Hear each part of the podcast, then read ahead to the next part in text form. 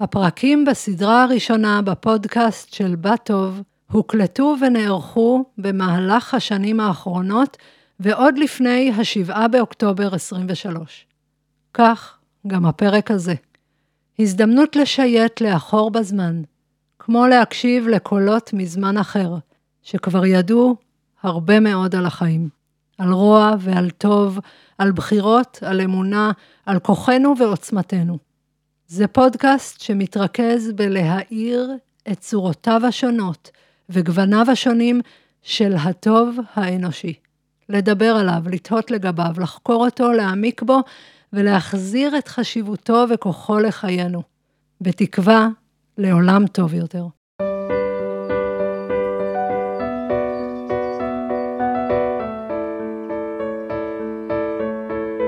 כמו נוף הטבע המגוון בארצנו, כך גם הנוף האנושי. אני נודדת ברחבי הארץ כדי לפגוש אנשים מיוחדים ומרתקים ולשבת איתם לשיחות החוקרות את הטוב האנושי. אני נעמה חן לביא, ואני מזמינה אתכם לצלול איתנו אל תוך השיחות האלו, כשברקע תוכלו לשמוע קולות אותנטיים מהמקום בו אנחנו יושבות או יושבים, מקום שהם בחרו אותו. בית, ים, רחוב, ושם גם נקודת המוצא לשיחה שלנו. אז פתיח רשמי ורדיופוני, ואנחנו מתחילים. בא טוב, להאיר את הטוב האנושי. מסע ארץ ישראלי. הפרק האחרון לסדרה הראשונה.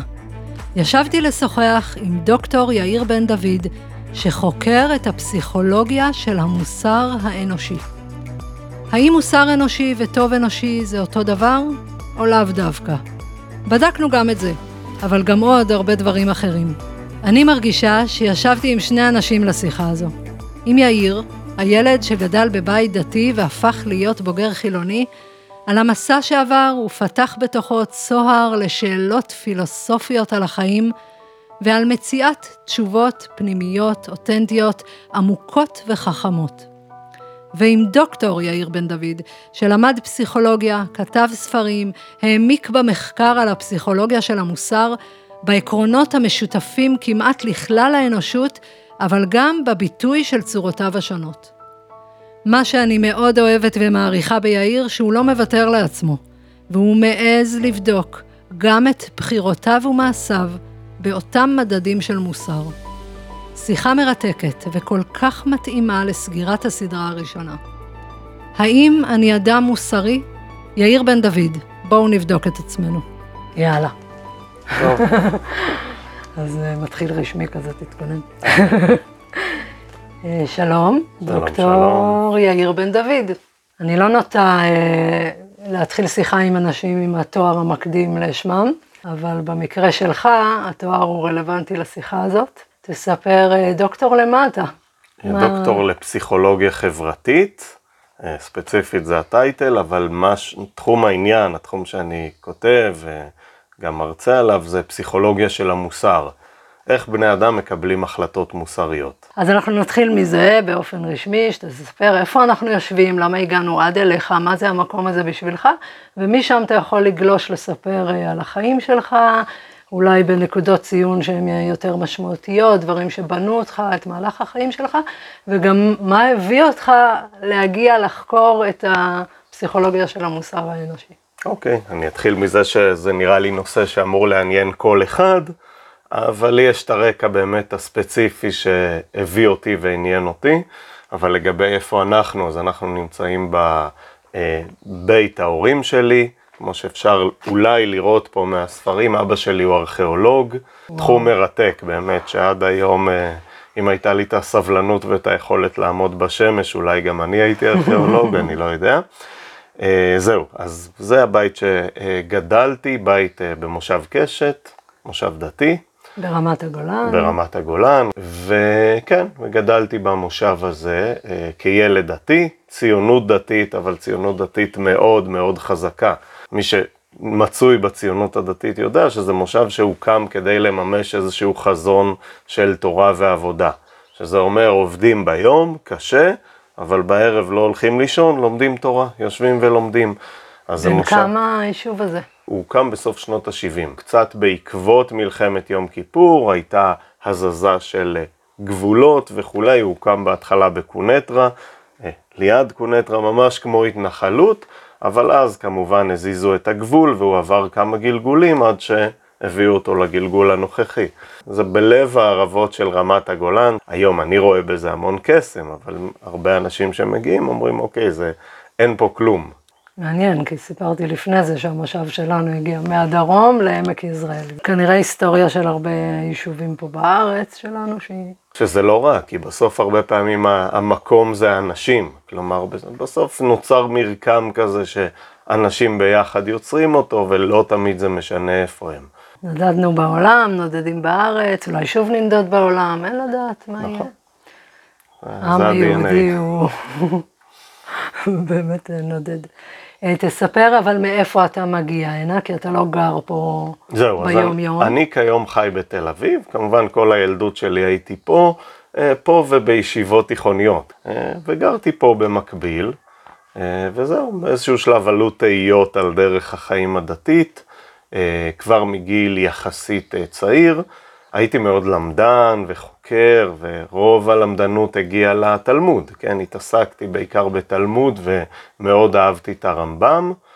באיזשהו שלב גם התחלתי להתעניין בפילוסופיה, היה בבית, בבית הכנסת ספר עתיק, לדעתי מ-1700 ומשהו, שנקרא ספר המידות לאריסטוטלס.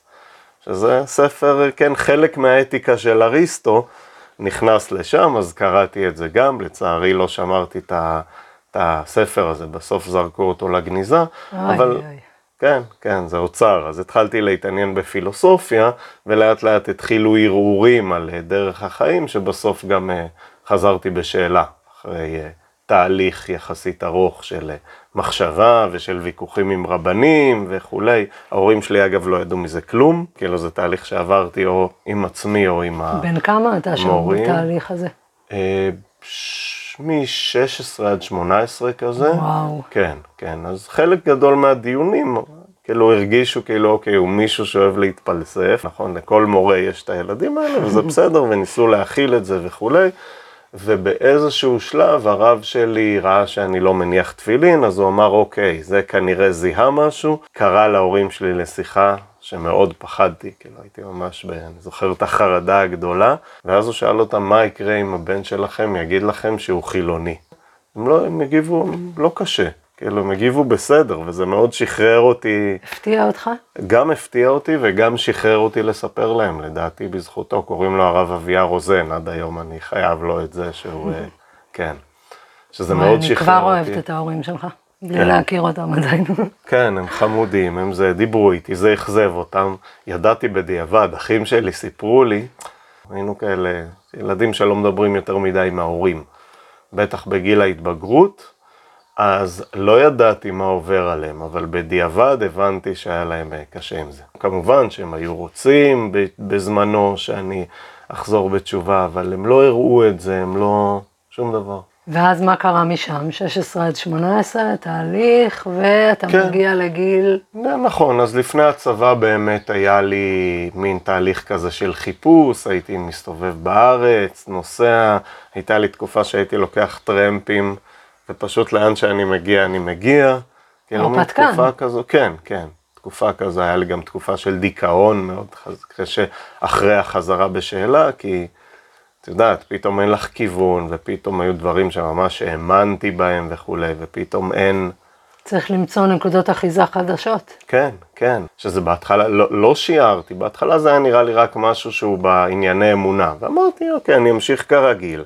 אבל פשוט לא, לא, בלי, ואז התחושה הזו שפתאום כל הביסוס של מה שאת עושה אה, נשמט, היא מאוד מאוד קשה. כלומר, היא מאוד מבלבלת. יושב במקלט, בבית הקודם של ההורים היה מקלט, כן, בגולן, ככה זה בנוי, ושומע תקליטים. זה אמנם כבר לא בדור של התקליטים, אבל אחי היה אוסף תקליטים, אז הייתי שומע ונשאר במיטה חלק גדול מהיום, ואז באיזשהו שלב התחלתי ככה לחפש יותר, כאילו לקחתי את הנושא הזה של החיפוש דווקא לצד החיובי, כאילו להסתובב במקומות, לשאול, גם במקומות דתיים, גם במקומות חילונים, תקופה שאני זוכר מאוד לטובה. ככה התחיל התהליך, זה הכל לפני הצבא כזה. הייתה לי דילמה, אגב, כשתהיתי על מה אני הולך לעשות בחיים, אז הייתה לי דילמה גם לגבי הצבא. ואז בסוף אמרתי לעצמי שזה מצחיק, כי תהיתי על הכל, אבל אמרתי לגבי הצבא, חברתית אני לא אוכל. הדילמה היא לא אמיתית, כי אין סיכוי שחברתית אני אעשה, כאילו, אני גם לא אעשה צבא. השארתי את הדילמה הזו בחוץ. ובדיעבד, ש... איך אתה מסתכל על זה? בדיעבד הייתי עושה, גם עשיתי תפקיד שאני מרוצה ממנו, הייתי קצין מודיעין באיזו יחידה שכאילו אני חושב שמה שעשינו היה טוב. משמעותי. כן, הרבה פעמים כשאומרים משמעותי, מתכוונים משמעותי לארגון. אז התפקיד לא היה משמעותי בשביל הארגון, אלא באמת לעשות טוב לעולם. אחד הדברים במודיעין, שהרבה פעמים מודיעין... דפים של אבא שלך פה מתעופפים כן, כן. בחדר. זה חלק מהאווירה האינטלקטואלית של הארכיאולוג. אז אה, אה, אחד הדברים שיפים במודיעין, שהרבה פעמים מודיעין גם, תמיד מדברים על מודיעין כמודיעין למלחמה. אבל אחד הדברים החשובים גם במודיעין וגם בצבא בכלל, שלפעמים יכולים דווקא להרחיק, כאילו להגיד, אוקיי, פחות, יש פחות מה לחשוש ממלחמה, כאילו, יש פחות מה לחשוש מעימות, וזה אני חושב שהוא תפקיד הרבה יותר חשוב, כי הרבה פעמים מדינות נכנסות למלחמה בגלל אי ידיעה, כן, פחד, אולי הם יעשו משהו, אולי אנחנו, כן, ואז לאט לאט זה נקרא תרחיש הידרדרות. ודווקא הבנה טובה יותר של האויב לפעמים גורמת להבין מה הם לא יעשו.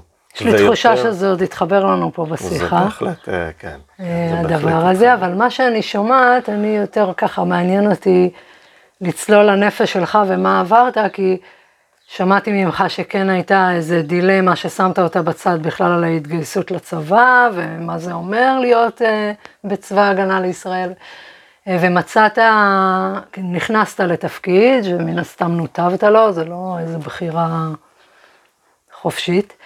ומצאת את המקום הטוב שבו, את ה... למה הוא משמעותי בצורה חיובית. נכון. כאילו, סיפרת לעצמך את הסיפור שאני במקום טוב, אני עושה טוב. נכון. זאת ו... אומרת שזה משהו שהיה חשוב לך. זה היה חשוב אז. לי, אבל אין פה, כי אני חושב שמה שאת מתארת, זה תופעה שיכולה לעורר חשד, כי בסוף יש הרבה פעמים הצדקה מוסרית, אנחנו מצדיקים פעולות שאנחנו עושים מבחינה מוסרית. אה, שזה מה שקורה הרבה פעמים ב, ב, ב, כשיש דילמות או כשיש קונפליקטים, נוצר דיסוננס, מה שנקרא דיסוננס מוסרי. זה כמו הדיסוננס הקוגניטיבי, החרדה שלנו מחוסר עקביות נכון בחיים שלנו, אז כאילו מין דיסוננס של אוקיי, מה שאני עושה זה לא בסדר, ואז אני אפעיל את כל הכלים הרציונליים הכבדים כדי לתפוס את זה כבסדר. ו... אני חושב שזו שאלה מעולה, ואני צריך להקשות את זה בהחלט גם עליי. האם לא אני תופס את זה טוב? כי עשיתי את זה פשוט. הייתה לי דילמה, ואז פתרתי אותה בזה שהנה, אני עשיתי את הדבר הטוב שהדילמה היא טובה. אני חושב שזו החלטה מאוד משמעותית שאנחנו לא רגילים לתהות עליה, ומי שטיפה תוהה עליה זוכה לגינוי, אבל אני תהיתי עליה. ואז כדי להרגיע את הדבר הזה, אז הצדקתי בדיעבד, ככל שהדיסוננס יותר חזק, ככה הצדקה הרבה פעמים, ואז לי היה חשוב למצוא צידוק. אני לא שולל שזה נכון. כלומר, גם אם הטיעון משכנע, לדעתי, ואולי הוא לא שכנע אותך, יכול להיות שהמוטיבציה מאחוריו הייתה להצדיק את הפעולות שלי באופן אה, רציונלי, גם אם הן לא צודקות, כן, יכול להיות. החשד. הזה תמיד צריך להיות קיים. יש לנו. נטייה להרגיע את המצפון שלנו. נכון, אני חושב שזה מנגנון מאוד בעייתי אגב, ההצדקה הזו. כי בסוף אנחנו כן צריכים לדעת לחיות עם סתירות, כי הרבה פעמים ההצדקה הזו יוצרת תפיסות מאוד בעייתיות. הרבה פעמים כשגורמים לאנשים לעשות דברים רעים, אם הם יודעים שזה רע וחיים עם זה ברע, אז זה נורא בשבילם, אבל לפחות הם יודעים את זה. ההצדקה הרבה פעמים גורמת לנו לעשות עוד דברים רעים, כי אנחנו אומרים, אוקיי, זה רוע מוצדק, אז יאללה, בואו נמשיך. וחלק מהטרגדיות הגדולות בעולם קרו בגלל ההצדקות האלה. אני חושב שצריך, עדיף להישאר לחיות עם הספק לגבי המוסריות שלנו, מאשר להצדיק כל דבר, חד משמעית. תכף נצלול לשיחה של אה, מה זה טוב ורע ומה... מעולה. ואיך אנחנו חיים עם עצמנו. אה, אבל רגע, בוא נחזור למסלול. כן, למסלול החיים שלך, סיימת צבא, הלכת ללמוד, איך הגעת לזה שאתה חוקר את הפסיכולוגיה של המוסר? מה הביא אותך לשם? קודם כל, כשסיימתי צבא הייתי מאוד נאיבי, טיילתי בעולם, ולקחתי את הזמן לחשוב על מה אני רוצה לעשות, והייתי נאיבי, אז אמרתי, אני רוצה ללמוד משהו שיעזור לי להבין את העולם. בסיסי? בסיסי מאוד, אני לא בטוח שזה הדבר הנכון לעשות, כן? היום אני אומר, מי שרוצה להבין את העולם, שילמד מה שהוא רוצה לעשות, ובמקביל שיקרא ספרים. יש אחלה ספרים שיכולים לעזור לנו להבין את העולם. אני אמרתי פסיכולוגיה וכלכלה. פסיכולוגיה הרבה יותר עניין אותי מהכלכלה, אז עברתי רק לפסיכולוגיה. בתואר השני ואפילו בדוקטורט התעסקתי בדיבור פנימי, דווקא בחשיבה באמצעות שפה, נושא שמאוד עניין אותי, עדיין מעניין אותי, אז ממש עשיתי מחקרים בתואר השני על דיבור פנימי וגמגום, אה, בדוקטורט על אה, דיבור פנימי ושליטה עצמית, אה, כן, ממש על איך הדיבור הפנימי עוזר לנו בתחומים מסוימים. אוקיי, אנחנו מתקדמים. כן, כן, אנחנו מתקרבים למוסר. עכשיו, מוסר התחלתי דווקא בפוסט-דוקטורט, להתעסק בזה, או קצת לפני. זה תחום שתמיד עניין אותי, אבל עניין אותי ברמה הפילוסופית. כלומר, לקרוא על מוסר, להבין אתיקה וכולי, המון ויכוחים מוסריים, דיונים. אה, אני חושב שמאז החזרה בשאלה שלי, כאילו היה לי עניין חיצוני בשאלה הזו של מה, כן, טוב ורע, ומה מגדיר את הכללים וכולי, אה, ומה, שוב, מה ההצדקה למוסר שלנו. ואז גיליתי את התחום שנקרא הפסיכולוגיה של המוסר, שזה לחקור את המוסר בכלים פסיכולוגיים. מה האמונות של אנשים לגבי מוסר, התפיסות שלהם, האינטואיציה שלהם, גם הדברים האלה גורמים לנו לעשות. אה, זהו, וזה תחום שמשלב את הפילוסופיה ולוקח אותה לחיי היומיום, אגב עם תובנות מאוד מעניינות, אני אולי על חלקן יצא לנו לדבר, אבל כן, על רוע וטוב וכולי. כי הוא ממש בודק מה אנחנו חושבים ותופסים ועושים לגבי מוסר. אולי הוא גם אה, דינמי ומשתנה עם השנים, כי התקופות החיים משתנות, הטריגרים מבחוץ משתנים. נכון, נכון. המוסר שלנו באמת מאוד משתנה. כאילו אנחנו כבר נמצאים בכאלה קפיצות. שכל דור מסתכל על הדור הקודם, כן, אם היינו רואים לפני אלף שנה, אז היו אומרים בתקופות העתיקות, היו, לפעמים היו אומרים הם היו ברברים, או לפעמים היו אומרים, נגיד הם מסתכלים על יוון, הם היו מתקדמים מוסרית וכולי, והיום אנחנו, כל דור תופס את הדור הקודם כלא מוסרי, כן, זה ממש כאילו ההורים הם דור לא, כאילו מין דור המדבר המוסרי, שהנה אנחנו, אה, נביא יותר טוב לעולם, והדור הבא כבר מסתכל עלינו במין, מי זה, כן, מי זה האנשים הברברים הלא מוסריים האלה, אז זה מאוד מאוד מאוד משתנה, ואז כן, התחום הזה גם בודק גם מה יציב ומה משתנה בהקשר הזה. יש הרבה דברים יציבים גם. שהם כן עוברים מדור לדור, כן, שהם הבסיס. כן, יש עקרונות, זה מה שמעניין, שיש עקרונות שעוברים מדור לדור, אבל יש אה, נגיד סוגיות של הכללה, מי כלול במוסר שלנו, שזה משתנה. פעם מי שהיה כלול בשדה המוסרי שלנו היה השבט שלנו, העם שלנו, היום זה הולך ומתרחב, כן? כל בני אדם, אפילו לבעלי חיים, אה, כן, שזה תחומים מאוד מעניינים. אז רגע לפני שאנחנו צוללים, אולי תספר בכמה מילים על מה אתה עושה עכשיו, יש שני ספרים שהוצאת, נכון. ואיזה דברים ככה יותר בבגרותך עשית בשנים האחרונות. כן, אז אה, חוץ מלהרצות על הפסיכולוגיה של המוסר בכמה מוסדות, כן, אה, אה, וגם על פסיכולוגיה חברתית, כי יש אוניברסיטאות שלא, שכאילו, הפסיכולוגיה של המוסר זה תחום שהוא חדש. וקשה להכניס אותו, אז לפעמים אני מרצה על פסיכולוגיה חברתית ומכניס את זה ב... במסגרת הזו. אה, חוץ מזה כתבתי באמת על הנושא, שני ספרים על, אה, על מוסר, שאחד מהם נקרא איך להיות טוב, ואחד איך להיות רע. אז השם הוא קצת פרובוקטיבי במתכוון, אני עוד אני בספק מה... אם בחרתי נכון. אה, כן. אני אהבתי. עוד, עוד קצת אני נשארת איתך ברמה האישית שלך, אם יש דברים ש... אולי אה, תהית לגביהם בצעירותך, ועם המחקר הזה וההתעסקות ודילמות שאנשים מביאים לך, תובנות שלך אולי שהשתנו, ראיית העולם, אולי השאלות בכלל שאתה שואל השתנו, מה קרה בדרך שם. ובאמת, כשהייתי צעיר, השאלות הפילוסופיות היו ממש... כאילו התארגמו אצלי ברמה התחושתית, כאילו הייתי קם בבוקר ו, ותוהה על אה, מצבו האונתולוגי של העולם, כאילו על ממש, על האם דברים קיימים, מה קיים ומה לא קיים, בחירה חופשית, כלומר מאוד לקחתי את הדילמות האלה מאוד קשה. אבל שני דברים שהשתנו, זה זה שלמדתי שלא על הכל יש תשובות, וגם לחיות בלי תשובות, שזה היה לי קשה, אבל באיזשהו שלב התרגלתי. וגם משהו שלמדתי מהפסיכולוגיה שאני חושב שהוא מאוד חשוב, זה על החשיבות של הקיום הפסיכולוגי של תופעות. מה זה אומר? שנגיד שאלת הבחירה החופשית, כן? שאלת הבחירה החופשית פילוסופית מאוד קשה לענות עליה. האם יש לנו בחירה חופשית? הרי אנחנו מכירים את חוקי הפיזיקה ואת, אה, כן, נכון, חוקים של דטרמיניזם, של תגובה ותוצאה, שיגידו לנו שאם היו יכולים להכניס, לעשות על כל החדר הזה איזושהי מעבדה, ולראות את כל התגובות בו, אז היו יכולים לצפות מה יקרה בכל השיחה הזו. שום דבר לא היה מפתיע, כן? אה, כלומר, משהו שמאוד פוגע בבחירה החופשית שלנו.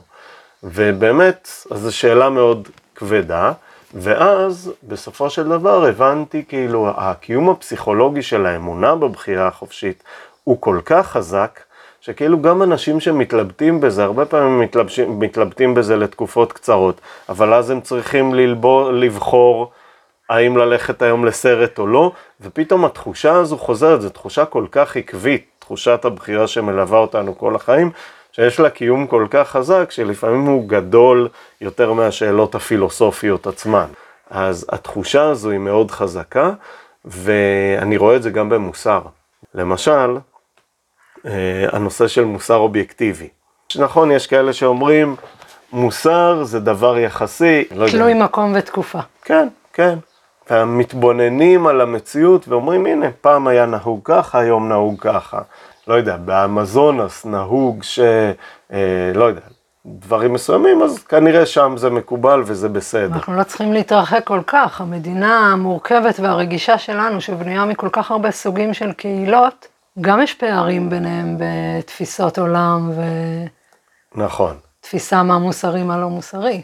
נכון, נכון. ו- וגם פה, זה אחד הדברים המעניינים, כן, יש כאלה שאומרים, אוקיי, יש הרבה תפיסות, אבל אני הצודק, כן? יש כאלה שאומרים, אם משהו נהוג במקום אחר, אם ככה הם נוהגים, זה מה שמוסרי.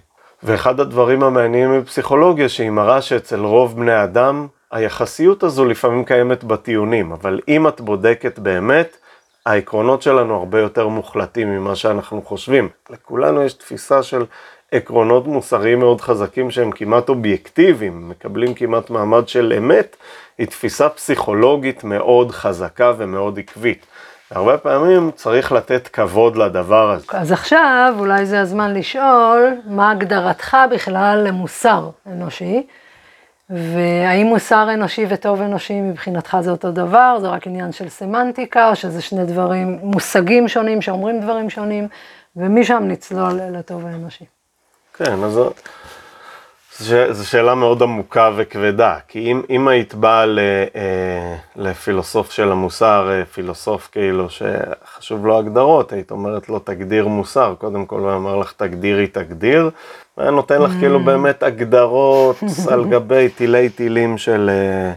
אה, של, של הגדרות והנחות וכולי. אז תרחם עלינו. כן, אני, לא, לא, אני, למזלי אני מרחם גם על עצמי, כי בפסיכולוגיה של המוסר באמת, אה, ההגדרה של, התחום הזה מתעסק בתפיסות ובאינטואיציות של אנשים לגבי מה זה, מה טוב ומה ראוי בעולם, ומה רע ולא ראוי, ומה התפיסות האלה גורמות להם לעשות, ורואים שיש הרבה משותף בתפיסות שיש לנו לגבי טוב וראוי בעולם בין אנשים. יש גם מחלוקות, אפשר לדבר עליהן, אבל יש המון משותף, כן?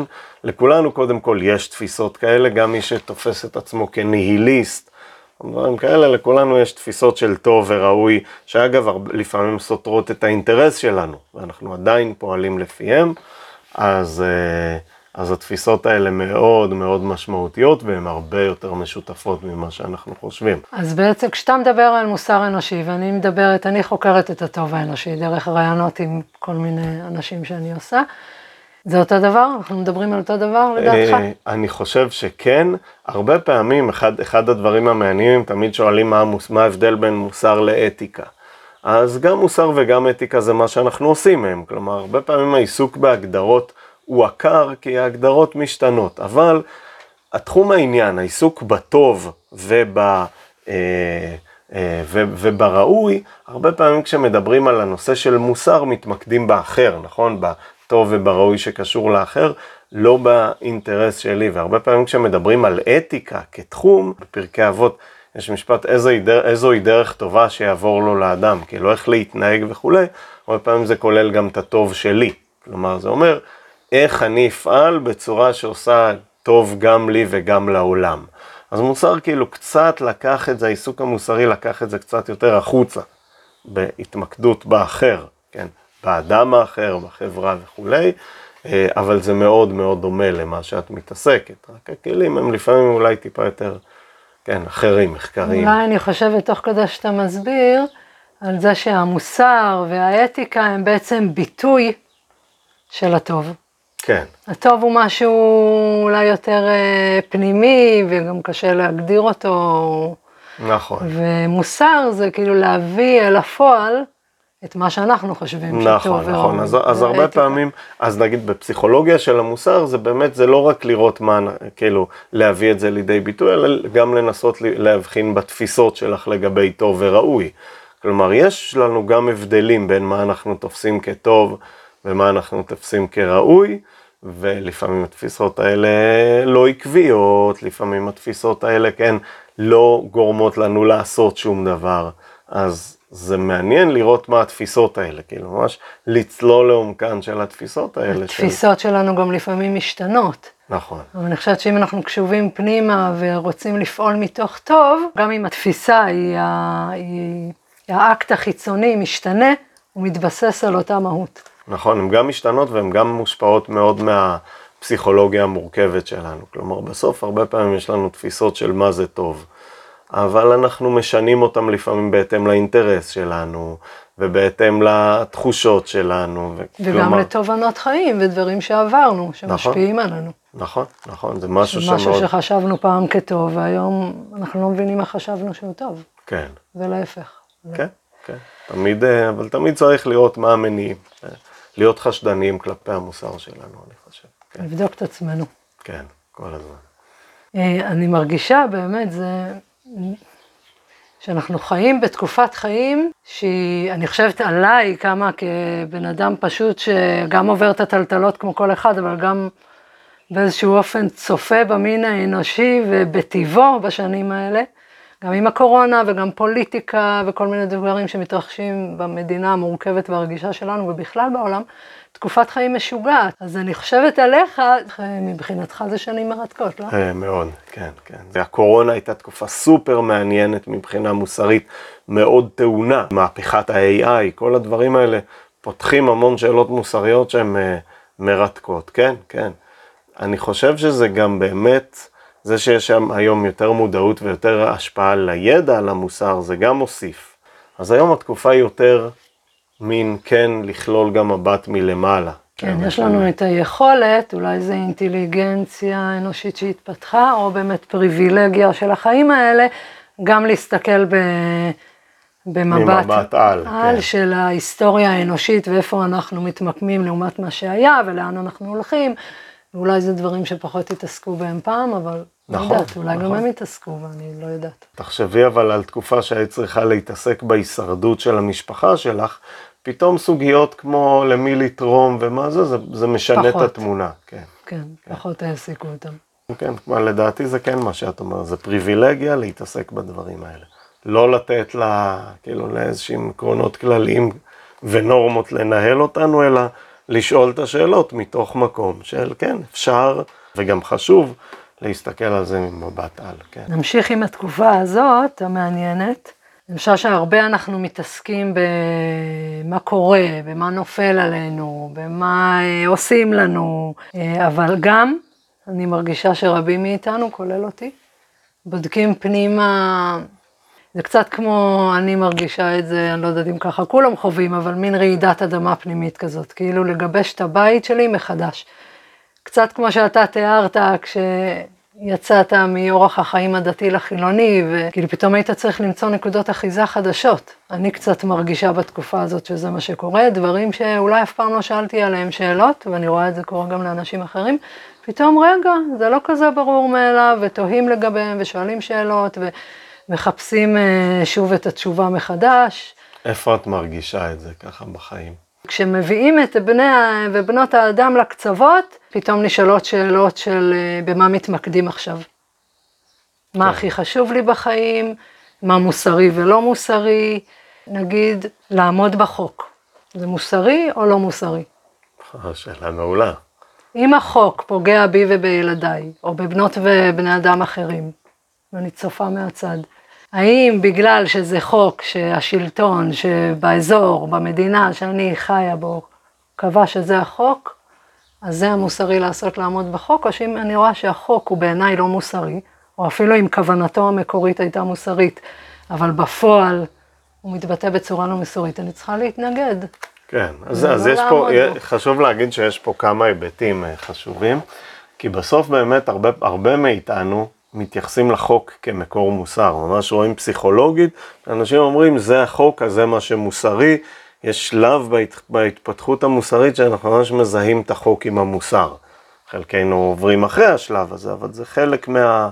זה חלק מההתפתחות. אה, יש, יש לזה כמה היבטים, כי באמת לחוק יש, אה, יש משקל, יש, נכון, אנשים קיבלו אותו בגלל, הרבה פעמים כן בגלל שיקולים מוסריים. אז uh, לפעמים לחוק באמת יש גרעין מוסרי, זה א', וב', גם לשמירת החוק, אני יודע שזה יהיה קשה לשמוע, אבל גם לשמירת החוק יש הצדקה מוסרית, uh, יש uh, שלב במוסר, בהתפתחות המוסרית, שנקרא שלב האמנה החברתית. הרבה פעמים אצל ילדים, כשילדים מתפתחים, אז מתישהו המוסר שלהם נהיה נאיבי קצת. הם אומרים, זה מה שזה החוק של החברה או של ה... אה, זה כבר לא ילדים, אפילו בתיכון או דברים כאלה, אסור לגנוב, כי יש חוק שאסור לגנוב, וככה הם מנמקים את זה, אה, ואז הרבה מאיתנו מגיעים לשלב הבא, שהוא שלב האמנה החברתית. זאת אומרת, למה אני שומר על החוק? לא כי זה החוק, אלא כי אם כולם לא ישמרו על החוק, תהיה אנרכיה, כן? אחת ההצדקות למדינה או למלוכה היה למה אנחנו באמת נותנים את ה, את ה, לריבון להגביל את החירות שלנו, כי אחרת אה, נאכל אחד את השני, כן? כתוב, הווה, ביהדות, הווה מתפלל בשלומה של מלכות, שאלמלא מוראה איש את רעהו חיים בלעו. כן, אחד נבלע אחד את השני, אז מה שמצדיק את החוק, כן, מה שנותן לו את הזה, זה שלא יהיה אנרכיה ואז כולנו ניפגע. ולכן כשאני בא לעבור על חוק, בשביל משהו אחר, אז אני צריך לשאול את עצמי האם א', החוק לא טוב, וב', האם בזה שאני עובר על החוק, אני לא כאילו גם מטלטל את המערכת מדי בצורה ש... אבל אני שואלת שאלה הפוכה, אולי עם זה שאני עומדת אה, בחוק מסוים, על אף שאני מרגישה שהוא אינו מוסרי, מה זה אומר עליי? מה האחריות שלי כבת אנוש בתקופה הזאת, במקום הזה? אם אני מרגישה שהשלטון... אה, נותן לגיטימציה לעוולות להתרחש, האם אני אמורה למחות, להתנגד, לא לציית אפילו למשהו שאני מרגישה שהוא לא מוסרי. אני, אני חושב אישית שחד משמעית כן. אחד הדברים החשובים זה סוג של כנות מוסרית. זה אם את רואה שמשהו באמת הוא עוולה מוסרית לא בגלל שמנפחים אותו ומשווים אותו, אלא בפני עצמו הוא עוולה מוסרית, אז כן, מחובתך, אני חושב, המוסרית. כלומר, הראוי זה לפעול כדי להתנגד לזה, בטח אם להתנגדות שלך יש משקל.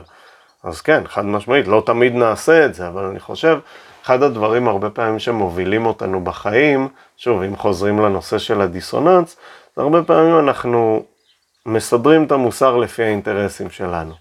נוח לי ללכת ל... לא יודע, למחות נגד משהו, אז אני אגיד, אני אהיה מאוד נגד זה. זה מסתדר לי עם הקריירה או עם הפרסום או זה, אז אני אהיה מאוד, אה, אני, אני אכנס לזה, ואם לא, אז לא. אנחנו ממש מסדרים את המוסר על פי האינטרס.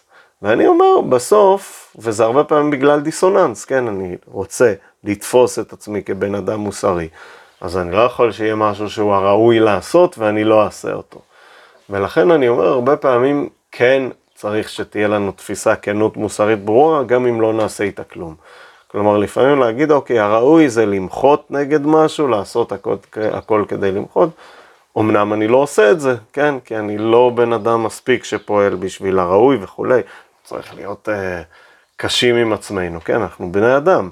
אבל אה, אה, אני חושב שכן צריך את הכנות, להגיד כן, אני לא עושה, הנה, אני לא טבעוני, ואני חושב שטבעונים הם אנשים יותר מוסריים ממני, חד משמעית, כן. כאילו בהיבט הזה לפחות. אותי זה לקח קצת על מה שסיפרת על הצבא, שלא היית בטוח שאתה רוצה להתגייס, אבל היה משהו חזק יותר מ... מההחלטה הזאת האישית שלך, שגרמה לך לשים את זה בצד ולהגיד, זה מה שאני צריך לעשות. נכון, נכון, והרבה מאיתנו, כן? זה שאנחנו חיים במדינה באמת שיש גיוס חובה. צריך לחשוב איך זה משפיע על ההשקפות שלנו. הרבה פעמים הדיסוננס בעקבות זה גורם לנו להגיד, גם לאלה שעושים תפקידים שהם פחות מעניינים, לפעמים זה מגדיל את הדיסוננס, כי הם אומרים, סבלתי כל כך הרבה, כנראה שזה היה שווה את זה. בתוך הצבא יש גם uh, מצבים הרבה יותר קשים של uh, מה אני עושה פה ומציית ולא מציית. ו... נכון, נכון, זה, זה דילמות מטורפות, שאנשים בדרך כלל לא נכנסים למוד צייתני ומצדיקים דברים, אבל כן, הצבא יכול לעשות דברים... Uh, כאילו, פעם הראשונה שהייתה לי תחושה כזו שאוקיי, ההשקפה שלי לא זה, זה היה ביום אחד מימי ירושלים, היה איזה יום ירושלים, שיש ריקוד גלים אצל הדתיים, והדתיים נכנסים, חלק משער יפו, הנועזים יותר משער שכם, והנועזים יותר יותר משער האריות. אז אני נכנסתי משער האריות, את יודעת, וואלה, אה, יותר כאילו... הרפתקה, אמרנו. הרפתקה, כן. וראיתי שם אה, צעירים, כאילו, מאחת הישיבות, מציקים לאיזה מוכר, כאילו, ממש מקללים אותו וזה וזה, ואז הוא התווכח איתם, אבל אז באיזשהו שלב חיילים באו, תפסו את המוכר, ופשוט העיפו אותו משם, גררו אותו משם, וזה כאילו היה לי ממש תחושה של כזה... משהו פה לא בסדר. משהו לא בסדר, כן, כן. כאילו שהוויכוח היה נראה לי חלק מהמשחק כזה. אבל זה פתאום היה לי ממש וואו, כן, למה הם עושים את זה? אז אחד הדברים ש, שבאמת באים להתמודד עם זה, זה מין, אה, ורואים את זה בהמון צבאות, מין אה, אה, סופר פטריוטיזם, כדי להתגבר על השאלות המהותיות האלה, מה את, כן, לא יודע, בטח אנשים אחר כך יראו את הפודקאסט, יקשיבו ויגידו, מה, אז הוא נגד דברים שקורים, כאילו, זה ממש מזעזע אנשים, זה פיצוי כדי לא להתמודד עם השאלות המוסריות האלה, ולפעמים זה נהיה כבר באובר. כדי להתנגד לדיסוננס המוסרי, אז צה"ל זה קדוש, הצבא זה קדוש, לא נוגעים בשאלות האלה וכולי, ככה אנחנו מתמודדים עם זה. אני חושבת שאנחנו בתקופה מעולה לפרק הכל. אה, כן, אבל צריך לשאול שאלות על כל דבר. זה גם ככה קורה, המון דברים צפים. זה הכל, מבחינתי, על כל אקסיומה, אפילו שנראית לנו הכי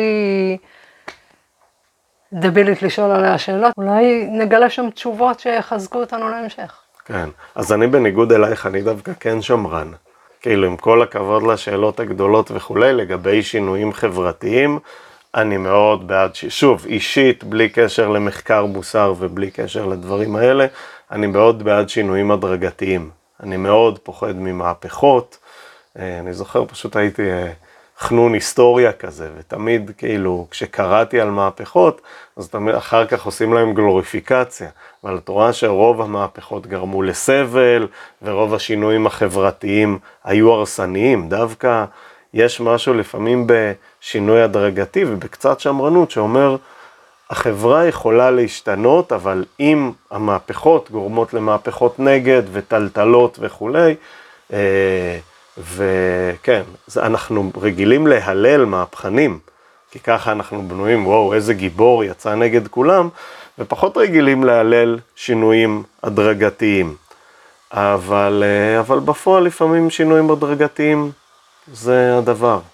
כאילו זה, זה הרבה יותר בטוח, זה פוגע בפחות אנשים וכולי, ודווקא המהפכנות, המהפכות שאנחנו כל כך כמהים בהן, אלא הן בסוף מחסלות הורגות אנשים ופוגעות ברווחה של אנשים. אז סליחה על השמרנות, אני יודע שזה לא פופולרי, ואני יודע שגם קל לי, את יודעת, אני בסך הכל, לא יודע אם רואים, במצ... אני גבר לבן, כן? אז קל לי להגיד בתור אחד שנמצא יחסית, ב, כן, הסתדר איכשהו בהיררכיה במקום כן. נוח, אבל אני חושב, שוב, יבקרו המבקרים, כן? אבל לכל החברה עדיף שהשין, כאילו, ההיסטוריה מלמדת שמהפכות סטטיסטית גרמו לכל כך הרבה דברים רעים, שצריך להיזהר עם זה. אני אקח את זה לעצמי, כן. לחשוב על זה. דעתי. למרות שאני... עוד תהייה קשורה ורלוונטית לתקופתנו, זו דמוקרטיה. האם דמוקרטיה היא שיטת שלטון אה, מוסרית, שנחשבת מוסרית? זה שהרוב קובע לא אומר שהוא מבוסס על ערכים של מוסר. לא יודעת, אולי צריך להמציא שיטת uh, שלטון חדשה, לא יודעת. מה אתה חושב? כן, אז קודם כל, לדעה שלי, אני לא בטוח שיש ערך יותר מהדעה שלך או של מישהו אחר. אולי תהיה טיפה יותר מנומקת בכלים איזה, אבל זה באמת צריך לשאול פילוסופים של המוסר. אה, אני יכול להגיד את דעתי. שמבוססת גם על הידע שלי מתוך התחום, שבסופו של דבר, כן, ששואלים מה זה מוסרי, כן, האם, האם זה מוסרי או לא, צריך להגדיר, כן צריך להיכנס להגדרות, אין מה לעשות, אבל הגדרות פשוטות ואינטואיטיביות שמתאימות לכולם, ואני חושב שאחד ה... אה, כשאנחנו מדברים על מה, על שיטה מוסרית או לא מוסרית, אה, זה מוגדר גם על פי הפילוסופיה התועלתנית, נכון? של להרבות כמה שיותר חיים והנאה בעולם ולהקטין כמה שיותר סבל ומוות, נכון? וזו ממש התפיסה, כן, הייתה דומיננטית מאוד באנגליה של המאה ה-19, כן? אה, ואני חושב שהרבה מאיתנו מסכימים, אנחנו אומרים, אוקיי, כשאנחנו אומרים שיטה טובה או לא, צריך להחליט במה היא טובה ובמה היא לא.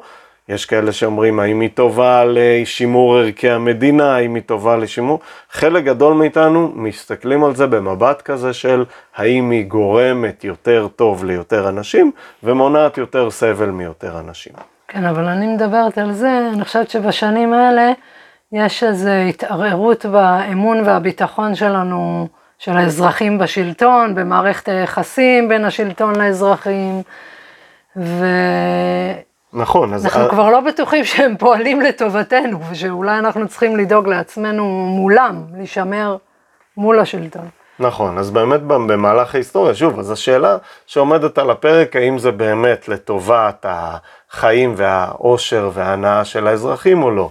וחלק מהבסיס כן, של, של ההחלטה הזו הייתה באמת אנשים יודעים מה טוב בשבילם. אחת הבעיות עם הרוב, שהרוב יכול, יכולה להיות עריצות הרוב, וזה קורה הרבה פעמים, ולכן חלק מהמנגנונים, כשמדברים על דמוקרטיה, וזה חשוב, אז דמוקרטיה זה לא הרוב יכול להחליט מה שהוא רוצה, ובגלל זה יש את ההקפדה על זכויות. הזכויות אומרות, גם אם אנחנו נותנים לרוב להחליט וגם אם אנחנו שוקלים את רווחת הכלל, יש דברים שאסור למנוע מאנשים, לא משנה מה, או אסור לעשות לאנשים לא משנה מה.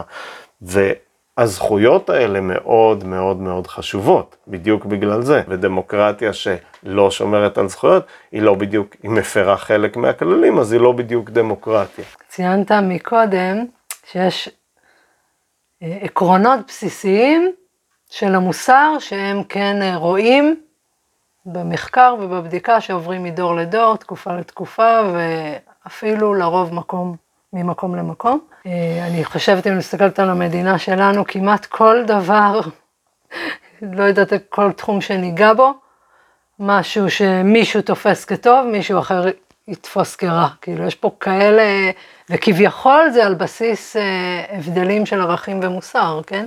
לא יודעת אם זה נכון, ואולי זה... הוויכוחים הם יותר עניין אה, אה, הרגשת אה, שייכות, אגו, שליטה, כל מיני דברים כאלה, ובסוף בבסיס של הערכים והמוסר אנחנו יותר דומים משונים. אבל מה הם העקרונות האלה? אולי זה ייתן לנו את התקווה וה... אה, בוא ננסה, של כן. לחיות אני- פה ביחד בטוב בסופו של דבר. נכון. התקווה אגב לפעמים קצת אה, מבאסת, כי הרבה פעמים אנחנו חיים בתחושת, יש את הנטייה הזו להצדיק את התפיסות שלנו, והרבה פעמים אנחנו חיים בכזו פסימיות, שאם בא מישהו ואומר לנו, אבל יש דברים דווקא כן טובים, אז אנחנו אומרים, מה אתה משוגע? אבל יש כמה עקרונות באמת שהמחקר מראה שרוב האנשים מקפידים עליהם. אגב, יש בהם גם קצת הבדל בין שמרנים לליברלים. אבל קודם כל יש כמה משפחות מוסריים, יש חוקר שקוראים לו ג'ונתן הייט, שממש חילק את היסודות המוסריים האנושיים לחמיש, לחמש משפחות, הוסיף להם אחר כך עוד אחד, שמשפחה אחת שמוסכמת על כולנו, אני חושב, היא פגיעה ועזרה, harm ו-care. כלומר, רוב העקרונות המוסריים שאנחנו מדברים עליהם, אה, לא, לא תגנוב, לא תרצח, לא זה, זה כולנו מסכימים. לפעמים יש עניינים של את מי אנחנו כוללים בדבר הזה. אגב, גם צדקה ועזרה לאחר קיים בכל דת, כן? אה, אז זה משהו שמאוד מאוד משותף. ועוד משפחה של עקרונות מוסריים משותפים זה ההוגנות וצדק, כן?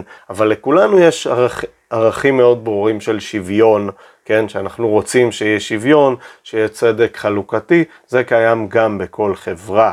יש גם ערכים שיותר מאפיינים שמרנים, כן? לדוגמה, אה, הייט מראה שערכים של נאמנות לקבוצה, כבוד לסמכות וקדושה וטהרה, שמרנים תופסים אותם ממש כערכים מוסריים. בניגוד לליברלים, כן? ליברלי, תגידי לו טובת הקבוצה, הוא יגיד איך זה תורם לפרט. שאלת אותי, האם הדמוקרטיה, האם המדינה תורמת לנו או לא, אבל יש כאלה שיגידו, המדינה היא חשובה בלי קשר לפרטים שלה. אולי אוקיי? אפילו יותר. נכון. היא החשובה, ואנחנו פה נכון, בשביל... העם יותר חשוב מהפרטים, ושמרנים באמת מאמינים בערכים האלה, לפעמים גם על חשבון ערכים אחרים. עכשיו, עכשיו, המ- אני חושבת שכולם, אה, יש להם מידת שמרנות בנושאים מסוימים שרגישים להם. אני רואה אה, את השכן שלנו שהוא נאמן לקבוצת הכדורגל שלו. או אנשים אחרים שנאמנים לקבוצת הכדורגל שלהם, אפילו אם יש שם שחקנים שהם עושים דברים מאוד לא מוסריים, אבל הנאמנות היא טוטאלית. שמרנות מבחינתי, שאני יפה, רואה דבר נכון. כזה. נכון, אז כולנו יש בנו יסודות שמרנים. אגב, אה, אה, כן, יש גם מה שנקרא שמרנות ליברלית, מין ניסיון של אנשים ליברליים, של, אני מגדיר את עצמי ככזה, להגן על הקבוצה שלנו ועל הערכים שלנו. אז, אז יש גם דבר כזה. אבל מה שמעניין, ושאלת מה השתמר ומה לא, אותם ערכים שמרנים, כן? שמרנים ממש תופסים נאמנות כערך מוסרי, נאמנות לקבוצה, לקהילה, אה, סמכות. למשפחה, ל- להכל בעצם. נכון, כן. כערך מוסרי זה דברים שהשתמרו, כי פעם, היום אם את לא מרוצה מ... לא יודע, את לא מרוצה מהקהילה שאת חיה בה, את יכולה לעבור לקהילה אחרת. את לא מרוצה מהמדינה, את עוברת לחו"ל. ופעם היית תקועה עם הקהילה שלך כל החיים, וקהילה שחבריה לא היו נאמנים, היא הייתה בסיכון, נכון? הייתה באה קהילה אחרת ולוקחת לה את המשאבים, וזהו. קהילה שלא הייתה שומרת על כבוד לסמכות, אז לא היה מנגנון שמצייתים לו והיא הייתה יכולה לאבד. אגב, גם מנגנונים של טהרה וצניעות, הרבה פעמים נועדו כדי לשמור על המבנה המשפחתי המסורתי, או טהרה זה הרבה פעמים גם היגיינה, כן? נכון, יש את- הסיפור הזה שהיהודים ניצלו מהדבר כי הם נטלו ידיים, אחר כך הרגו אותם כי האשימו אותם בדבר, אז הם אכלו אותה anyway. אבל. כן, בדיוק, אין, אין איך לצאת מלכוד היהודי, אבל זה ערכים שפעם היו מאוד מאוד מרכזיים, והיום הם פחות דומים, השמרנים הם אלה ששימרו אותם לימינו, הליברלים כבר אומרים אפשר להסתדר בלעדיהם, אבל גם הליברלים עדיין אוחזים בערכים כמו, כן, אה, לא להזיק, לעזור לאחר וכולי, הדברים האלה. זה דברים שאנחנו לוקחים אותם כמובנים מאליהם, אבל זה המרקם הזה, כשיש לנו כל כך הרבה קבוצות ואנחנו עדיין חיים ויכולים איכשהו להסתובב ביחד, זה די מטורף, אנחנו לא שמים לב לזה כי אנחנו שמים לב לשונה, אז הרוב הרבה יותר דומה. שוב, זה לא מזניח את מלחמת הערכים על מה שכן שונה, אבל זה כן חשוב לזכור גם את זה ולהבין שבאמת יש ערכים שהשתמרו עד היום והם רק הולכים, כאילו, והם להפך, החידוד של הלא לפגוע באחר, של ערך הלא לפגוע באחר שהיה קיים תמיד, רק הולך ונהיה חזק יותר וכולל יותר, כלומר, באמת? יש למה יותר... זה מרגיש הפוך? אוקיי, שאלה מצוינת. למה זה מרגיש הפוך? אז היום באמת, נכון, כולנו חיים בתחושה שאנחנו נמצאים לפני תהום מוסרית, ולפעמים זה ככה גם הופך את העולם למקום מעניין יותר וכיף יותר לדבר על זה, אבל זה לא נכון. סטטיסטית זה לא נכון. רואים שאנחנו אחת מהתקופות בהיסטוריה עם הכי פחות הרוגים במלחמות. אגב, לאחרונה הייתה, היה, כאילו היינו, היינו ממש על מסלול כזה, עכשיו יש איזה טיפה באמפ כזה, כאילו יש טיפה כן איזושהי עלייה, אבל אוקיי, יחסית... אז אנחנו לא רק מדמיינים את זה. נכון, אבל יחסית... מרגישים את הבאמפ הזה. כן, אבל יחסית לפעם זה כלום, כאילו.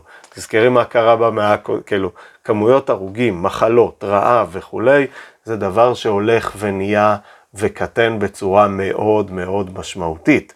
תן גם אלה שמתמקדים במניעת הסבל, כן, אה, עמותות כאלה שבאות לפתור את הרעב העולמי, אומרות לך תתרמי, כי יש הרבה, פ- היום אפשר למנוע את זה, היום באמת זה בעיה שאפשר לטפל בה, בניגוד זה לבעבר. נקודתי, זה פתיר. כן, זה משהו. כן, אחת הבעיות אבל, שבאמת אנחנו, קודם כל אנחנו נחשפים להרבה יותר אמצעי תקשורת ומדיה, ממש הם ממקדים ואנחנו, יש לנו את העניין של הנטייה להתמקדות ברע, ואנחנו באמת מתמקדים בהמון סבל, וזה גורם לנו לחשוב שהעולם הוא מקום מאוד רע. התפיסה אבל הזו, אז כשאנחנו יוצאים החוצה ומדברים עם השכן, והוא מזמין אותנו לקטוף תותים, ואנחנו מזמינים את הילדים שלו לשחק אצלנו, זה אנחנו בעצם חיים את היום-יום שלנו עם אנשים טובים. נכון, וזה אחד הדברים המעניינים, עשו מחקר בכתב העת סייאנס, עשה מחקר על איך מוסר בא לידי ביטוי בחיים שלנו, וראו שכשאנשים אה, מדווחים על מופעים של מוסר בחיים שלהם, אה, כששואלים אותם על מה שהם שמעו מבחוץ, אז הם מדברים יותר על דברים רעים. כששואלים במה נתקלתם, אז רוב מה שהם נתקלו זה דברים טובים. זה לכאורה הופך אותנו לאנשים יותר אכפתיים, נכון? כי אנחנו מודעים לסבל בעולם פתאום יותר וכולי, אבל אחד הדברים שזה גורם, ה over חשיפה הזו לעוולות מוסריות, זה למה שנקרא שיתוק אמפתי.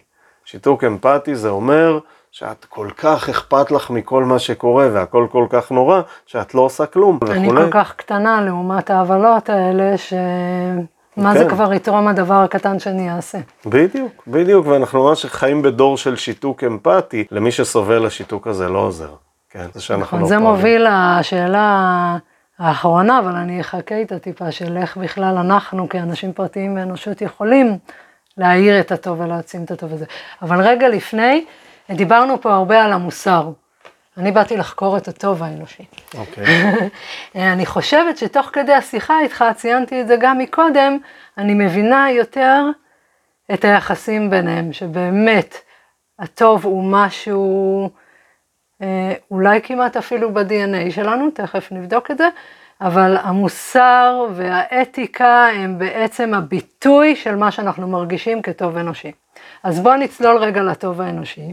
האם אתה חושב שטוב אנושי, כולנו נולדנו טובים, או שזה משהו שצריך ללמד, לתת לו לגיטימציה, זה תלוי מאיפה באנו, איפה גדלנו, איפה התבגרנו, מה ההשפעה על זה בעצם?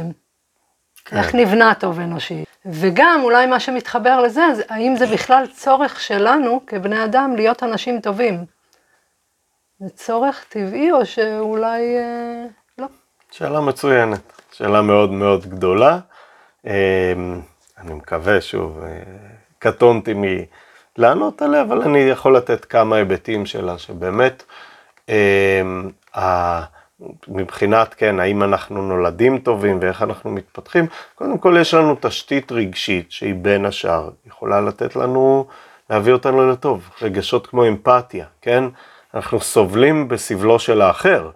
זה משהו שהוא מאוד נכון, אם אנחנו מדברים על הערך שלו להזיק לאחר ולעזור לו, זה יכול מאוד להיבנות גם על זה, לא רק על אבל זה. מעניין התצפית שנעשתה על יל... ילדים. מה היא גילתה? שבאמת כן, אה, ראו שבאמת- האמפתיה בנויה בתוכנו? כן, כן, שבאמת הם סובלים. הרבה פעמים את רואה כשתינוק שומע תינוק אחר בוכה, הוא גם בוכה. כלומר, הוא סובל בסבלו. אה, זו תכונה שגם עזרה לנו, כי אם אנחנו, אם יש מישהו שסובל, כדאי שנדע את זה, כי אולי גם אנחנו, יש פה משהו, יש פה בעיה. אבל בפועל יש לנו יכולת להזדהות עם האחר ולחוש בתחושתו, שזה לא, לא רק, כאילו, זה לא, אי אפשר לבנות על זה מוסר, אבל זה תשתית טובה להתחלה, להתחלה של הערך של הכי מרכזי ב, ש, בתפיסה של המוסר של כולנו, של לעזור ולא לפגוע. אבל התשתית הזו היא לא מספיקה. כי לא תמיד באמת החמלה גוברת על האינטרס שלנו. ואת רואה את זה כבר בילדים, שאם לא תגידי להם, אז אמנם ההוא בוכה שלקחו לו את הצעצוע, אבל יש לי את הצעצוע, מגניב, אני אקח עוד, כלומר, בסופו של דבר, בלי החינוך הזה, הילד יגיד, אוקיי, עצוב לי שזה, אבל יותר, יותר כיף לי שיש לי הרבה. והחינוך המוסרי הוא מאוד מאוד מאוד חשוב. למזלנו, חינוך מוסרי כל כך טבוע בנו, כבר מילדות, החינוך המוסרי הכי בסיסי של איך להתנהג ברמה של הסבל של האחר, וזה נעשה כל הזמן, וזה מצוין, וזה הכרחי, כי אחרת, כן, אחרת, יכול להיות שנהיה אמפתיים, אבל נעדיף את האינטרס שלנו, א', וב', גם הרבה פעמים אמפתיה אל האחד, אנחנו אמפתיים יותר למי שדומה לנו, למי שכן, אה, לאנשים אטרקטיביים בעינינו, אז צריך לזכור, האמפתיה יש איתה בעיות, אי אפשר לבנות עליה מוסר. ולכן אנחנו גם צריכים את הלמידה הזו, שחלק ממנה נעשה, אין מה לעשות, דרך התניה, בכלל לא דרך עקרונות. ילד לומד לא לגנוב, כי כל, לא כי הוא מבין את העיקרון של החברה תהיה בנויה יותר טוב אם לא יגנבו, אלא כי פה כל פעם שהוא גונב אומרים לו לא לגנוב. בסוף יש לו קישור, לגנוב רע. אז אנחנו נולדים עם uh, טווח אה, רגשות אנושיים. שעוזרים לנו מבחינת תשתית מוסרית, כן. אבל אגב, אם לא מכוונים אותם, נ, לגמרי, זה ל... לגמרי, וזה גם בא לידי ביטוי גם בצד ההופכי. אנחנו יודעים גם עם כעס, נכון? ילד שמישהו לוקח לו את הצעצוע, יכול לדחוף אותו, כי אם לא תתערבי, יכולים לקרות דברים לא טובים. אנחנו מסוגלים לפגוע באחר, פסיכולוגית בצורה משמעותית. אני לא רוצה דימוי, אבל אם מישהו היה פוגע במשפחה שלך, אני מבין שאני מניח, כמו שלא לא היית אומרת, אוקיי, זה לא יפה מה שהוא עשה, היית, היית מסוגלת לפגוע בו. נכון, לא, לא רוצה. הלוויה שבי הייתה יוצאת לדעתי. בדיוק, בדיוק, וכולנו, אז יש לנו את המנגנון שיכול לפגוע באחר, ופעם הוא היה בא לידי ביטוי בפגיעה בלאומים אחרים, כן? פעם, כן, אחרים. אצלנו זה לא קורה בתקופתנו, אנחנו... אצלנו זה יותר ממוסד, כן. אז אצל כולנו יש גם את היצר לפגוע באחר, את המנגנון הפסיכולוגי שלפעמים מנחה אותנו לפגוע באחר, שהוא עזר לנו כששבט אחר בא ונלחם איתנו על האוכל, ואם לא היינו עושים את זה היינו מתים. וזה משהו שקיים, זה קיים אצלנו, ודווקא החינוך מונע מאיתנו לעשות את זה, כן? כלומר, זה מין צעד שאמור להיות טבעי לנו גם לכעוס מאוד ולהתפרצויות אלימות שפעם היו קורות הרבה יותר, והחברה אומר, לא, ממש מחנכת אותנו לא להביא את הצד הזה לידי ביטוי, לפעמים באופן מוגזם, לפעמים מסרסת את הכעס עד, עד הסוף, אבל לפעמים לא, לפעמים באופן אה, אה, מבוקר. וזה מצוין, כלומר, החברה אומרת לנו, יש לכם גם את זה בתוככם, את זה אל תביאו לידי ביטוי כי זה לא טוב לחברה, את זה כן תביאו לידי ביטוי. יש לכם את הטבע שלכם, נשתמש בו, אבל על, על גבו נבנה, על גבי התשתית הזו, נלמד אותו את הכללים של איך להשתמש בדברים האלה בצורה שתהיה טובה, לא כדי שהוא יחיה עם הטבע שלו, אלא לעושר האנושי, לרווחה האנושית, כן. ולחיות ביחד. כן. אנחנו לא כל אחד לעצמו, אנחנו פה ביחד אם נרצה. נכון, ואנחנו חיים מה? מצוין ביחד, אגב, לא, סליחה על, על האופטימיות, כן, אבל אנחנו, בסוף אנחנו חיים, זה שאנחנו מסתובבים במקומות, וכן, לא, יכולים לבוא גם למקומות של חברות אחרות, כן, ואף אחד לא יהרוג אותנו, סטטיסטית, לא נמות, כן, זה די מטורף. כאילו, צריך להכיר גם בזה, שכאילו הדברים האלה כל כך מוטבעים. שאלה אם זה עלול להתקלקל, ואם זה מידרדר למקום שלא תהיה לנו שליטה עליו. אחד הדברים שה, ש, ש, ש, שהפסיכולוגיה אמורה לעשות, זה להגיד, זה כן יכול להידרדר. כלומר, לכולנו, כמו שאמרתי, יש גם את היצר. שלא נהיה אדישים לזה. כן. או יהירים. או יהיר. גם אצלנו בתקופה הזאת, פה יכולים לקרות דברים. נכון. אנחנו צריכים להיות עם יד על הדופק. נכון, נכון, ולכן באמת צריך כאילו להבין את כוחם של המנגנונים ב... כן, יש מה שנקרא בפסיכולוגיה, משהו שנקרא אה, אה, תיאוריות מצביות, שיש מצבים שאנחנו כולנו נתנהג בהם באופן מסוים, ולכן אולי צריך למנוע אותם. בוא נחזור רגע להאם זה צורך אנושי. האם זה צורך שלנו להרגיש שאנחנו אנשים טובים?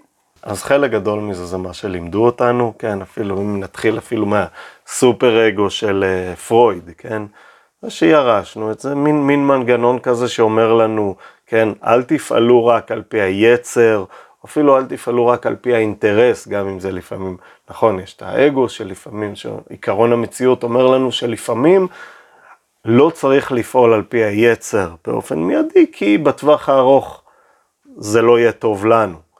ויש מנגנונים שאנחנו לוקחים מהחברה שאומרים לנו מה טוב ומה לא טוב, והרבה פעמים נובעים מבחוץ, הם קודם כל מתחילים איך אחרים מסתכלים עלינו, אוקיי? מסתכלים עלינו כילד טוב או כילד לא טוב, ואז אנחנו מפנימים אותם, ואז זה נהיה חשוב לנו. שוב, בסוף אנחנו גם לומדים להזדהות עם זה.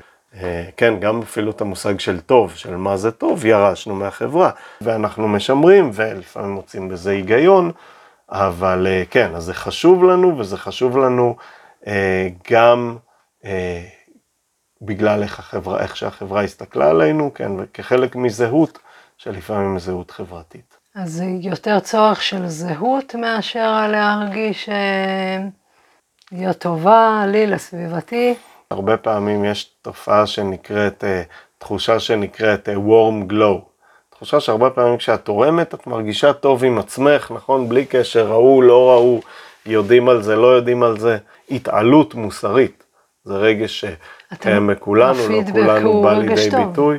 נכון. נכון, גם אם עזרתי עכשיו אה, לזקנה לחצות הכביש ולקחתי לה את הסלים, ואף אחד לא ראה את זה, זה רק אני יודעת. נכון. אבל אני מרגישה טוב עם עצמי. נכון. וחשוב להגיד, גם הזהות, גם הזהות שקיבלנו מהחברה, היא הרבה פעמים מופנמת כל כך חזק, שהיא מרגישה כחלק מאיתנו. נגיד, אני יהודי, גם גדלתי בבית שהיהדות בו הייתה מאוד חשובה, ואני מרגיש מאוד יהודי. עכשיו, אם ישאלו אותי למה אתה מרגיש יהודי, אז אני לא אגיד כי ככה חינכו אותי. אני באמת, זה מרגיש לי חלק ממני. אבל בפועל, אם הייתי נולד בצרפת, הייתי מרגיש צרפתי. כלומר, הזהות הרבה פעמים היא באה מבחוץ, אבל היא נחשבת זהות אישית רק אם היא כבר מופנמת כל כך חזק, שזה מי שאני. וזה כבר מנותק מהמקור, חברה הפכה את זה. לטוב ולרע. אני מוצאת את עצמי, נחזור למה שדיברנו קודם, על הרעידת אדמה הפנימית הזאת של מה אני יותר. יש דברים שמתרחשים פה במדינה או בעולם שאני לא מזוהה איתם, ואני מוצאת את עצמי, מגבשת את עצמי, רגע מנתקת מהיהדות והישראליות, אפילו שאני לא יכולה באמת, זה חלק ממי שאני, ובודקת מה אני נטו כבת אדם, כבת. כן. אנוש. איזה ערכים, מה אני מאמינה בהם, וגם יכול להיות שיש דברים שמשתנים עם החיים והזהות שלנו. משהו אחר בתוך הזהות נהיה יותר חזק. כן. אבל לפעמים גם צריך, אחר. לפעמים גם אני חושב שצריך לקבל גם את הזהות ש, שירשנו. כלומר, הרבה פעמים כשאנחנו אומרים מה אני, מפרקים את כל העצמי, אנחנו נמצא, נשארים בלי כלום, כן? זה ולכ... קצת מה שקרה לך במעבר. נכון. אני חוזרת אחורה לשיחה, אתה פתאום, פתאום נשארת בלי כאילו קרקע. נכון. היית צריך ליצור לעצמך מחדש את הזהות. בחרת מה אתה משאיר, נכון? כחלק, נכון. או לא בחרת, או הבנת שזה חלק ממך. כן. קיבלת את זה. נכון. ומה אתה בונה לעצמך מחדש. נכון. אז איפה אתה עכשיו? יש מין, אה, מה האני שלך, לעומת נגיד איך שהיית נער?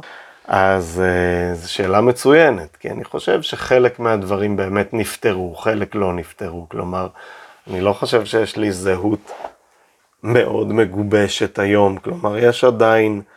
ענייני זהות, אה, משברי זהות, סתירות וכולי. כי איפה אבל... שגדלת לימדו אותך מהו טוב, נכון. נכון? מה נחשב טוב. נכון, אז חלק מאיפה שגדלתי, נגיד, מבחינה מוסרית הרבה שיניתי, ודווקא תרבותית, כלומר, יש דברים שממש נלחמתי כדי לשנות, כאילו תפיסות של טוב אישי לעומת טוב כללי וכולי.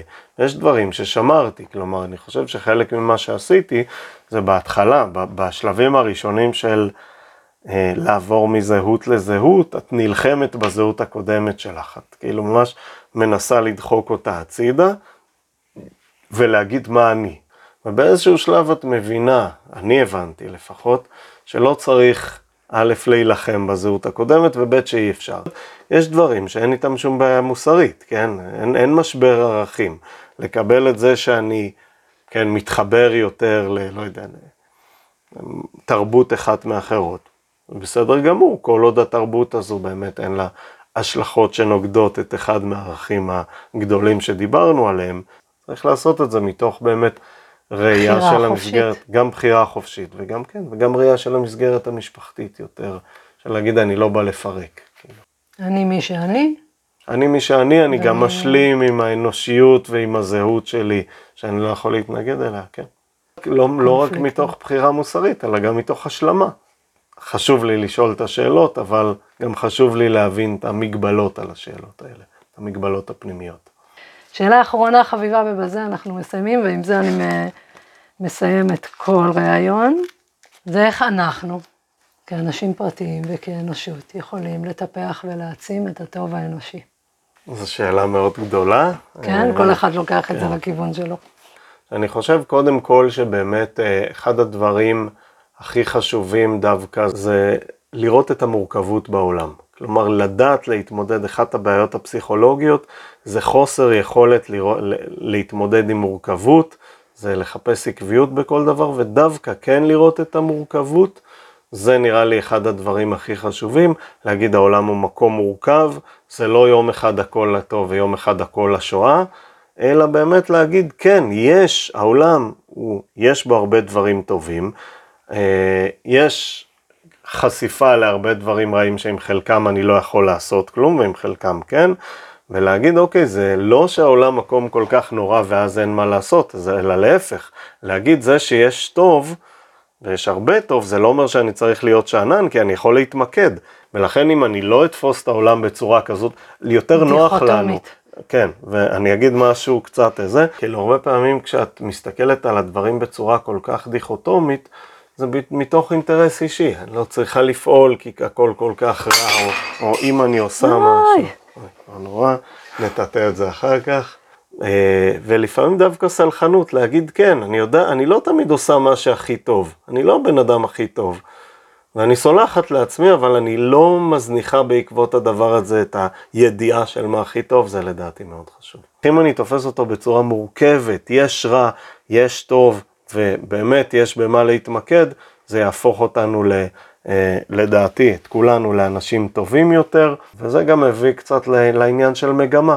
אם הכל רע, אז זה מניע אותי לחוסר פעולה. אם דווקא אני יודע שהרוב, חלק גדול הוא טוב, בטח במרחב האישי, אבל גם בספירה הציבורית ויש איך לפעול, אז אני אוכל באמת להגיד, אוקיי, יש דברים שאני לא עושה עכשיו, אבל כמגמה, אני רוצה לשנות אותם. ברגע שמספיק אנשים חושבים ככה, זה כן מביא לידי שינוי, גם במדינה, גם בעולם, אז כן, אז אני חושב שלהכיר את זה שהפסיכולוגיה שלנו מחפשת עקביות ודיכוטומיה וזה, ולהגיד, אם אני רוצה לעשות טוב, אני אתנגד לזה, כן? ואני אוכל להכיל מורכבות ואוכל להכיל חוסר עקביות, דווקא כדי, כן, להפוך את הדברים לטובים יותר. סיום מעולה, לא? כן. זה סימן תודה למזל. רבה. תודה רבה. תודה רבה ליאיר בן דוד על שיחה מלב אל לב. ותודה לכם שהייתם איתנו פה. אני הייתי נעמה חן לביא, ואני מזמינה אתכם להמשיך איתי את המסע המרתק הזה. בכל פרק, סיפור חיים חדש ושיחת חקר חדשה שתנסה לפענח מהו טוב אנושי ואיך אפשר להעצים אותו. וגם, אשמח לשמוע איך התהדה בכם השיחה הזו, או שיחות אחרות, או בכלל, כל תובנה או מסקנה שתרצו לשתף בה, או כל שאלה שתרצו לשאול. כנסו לאתר הבית של בת טוב, פשוט תכתבו בת טוב בעברית, ב' א' ט' ו' ב', או באנגלית, בטוב.org. batov.org, ושם תוכלו למצוא מייל, טלפון לוואטסאפ, קישור לפייסבוק, מה שצריך. ובינתיים, בואו נהדהד טוב, כי רק טוב יכול לצאת מזה. ניפגש בפרק הבא. בא טוב, להאיר את הטוב האנושי, מסע ארץ ישראלי. טוב, היה מעניין. מאוד. גם, גם למדתי תוך וואי, כדי... נכון זה פרק סיום מעולה לסדרה הראשונה?